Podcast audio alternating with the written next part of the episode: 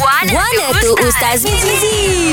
Ustaz Ya ha, Ni ramai orang bertunang ni Ustaz Mm-mm. Jadi hukum bertunang ni Apa Ustaz? Ha, lepas Mm. tu ada adab uh, dalam bertunang ni Nak perlu lama ke? Kena sekejap ke? Hmm. Mana tu Ustaz? Ha, dia pun bertunang dah. Eh kita kahwin dah anak, Anak dua, dua- anak anak dua dah dua dah, Ustaz, Ustaz. Ah, Ah, boleh lagi tu. Boleh lagi Baik kan kita Ustaz Dia dia kau rumah dengar lah eh, baik. Apa hukumnya bertunang ni? Sebab ada orang tua kahwin tak tak payah tunang-tunang lah, nikah terus aja. Ah. Betul. Ha, kadang-kadang dalam tak sedar kita sedar dah bertunang. Ah, maksud bertunang Hmm. kata ulama fiqh ya, antaranya apa dia? Dia kita bertunang ni ialah menyatakan hasrat. Ya, untuk melamar seseorang menyunting dia menjadi pasangan hidup. Mhm. Ya, kita nak kahwin dengan dia. Mm-hmm. Ha, tu bi- kebiasaannya lelaki terhadap perempuan. Perempuan terhadap lelaki pun boleh. Mhm. Mm-hmm. Ya.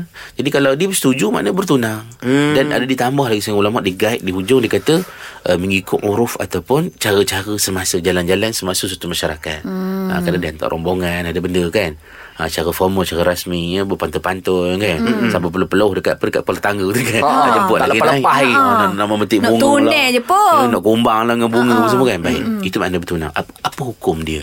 Ha, setengah ulama kata harus, ada setengah kata, setengah kata sunnah. Mm-hmm. Sebab benda ni memang memang ada dan memang disebut oleh Nabi SAW. Jadi bila ada disebut oleh Nabi SAW eh, dan ada berlaku tuan-tuan perbuatan itu eh, bahkan suggestionnya dengan praktikal daripada, daripada para sahabat hidup mm-hmm. sama dengan Nabi maka mereka meletakkan hukumnya sebagai sunnah. Baik. Oh, Oh, dia dah ada adab dia. Ah, adab Ah, lah. Sebab nak nak jadikan bertunang ni supaya dia jadi ibadah juga maknanya kita mulakan peminat rumah tangga bernikah tu kan ibadah dapat pahala maknanya mukadimah pintu masuk dia pun dengan bertunang pun berpahala juga hmm. jadi macam mana cara pertama kena awas jangan pinang atas pinangan orang lain Ah, janganlah. kepahang orang Nabi lah. kata, ayolah. Ah, la yakhtub ahadukum ala khitbati akhi hatta yadhar. Jangan seorang ya, seseorang meminat atas pilihan saudaranya sehingga orang tu dah putus. Mm-mm. Dah clash kan.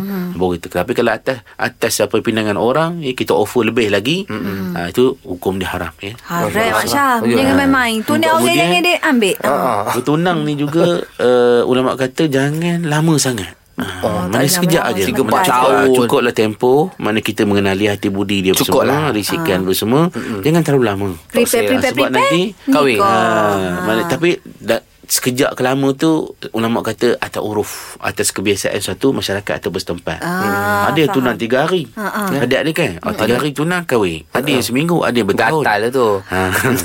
Jadi uh, maknanya itu mengikut uruf ataupun adat uh, sesuatu tempat masyarakat Islam kita tentang tempoh. Kemudian ingat masa bertunang jangan kita keluar perduduan atau duduk sunyi-sunyian. Mm-hmm. Tidak menjadi tiket ya sebagai apa ni sebagai lesen percubaan ya lesen L ke P dalam tempoh 3 tahun kan. Ha. Ya untuk dia macam suami isteri tak boleh mesti ditemani oleh mahram dan ada keperluan. Mm, Hmm, Okey, okay, Okey, ha, tu kena Nak ingat. lebih-lebih kena nikah. Ah, nikah Itu lah. dia. Ah, okey, pehe. Barulah berpahala per apa ni pertunangan kita Ah, pertunangan ada dapat pahala. pahala. Kalau tidak adat biasa-biasa. je. Saja. Ya, Yeah. Tak ada okey. kosong sen dapat dia. Tahu tak apa Okey faham Ustaz Alhamdulillah. Ada persoalan dan kemusykilan agama? Dengarkan Wana Tu Ustaz Mizi. Setiap Ahad hingga Kamis, jam 7.10 pagi, hanya di Gegar Pagi.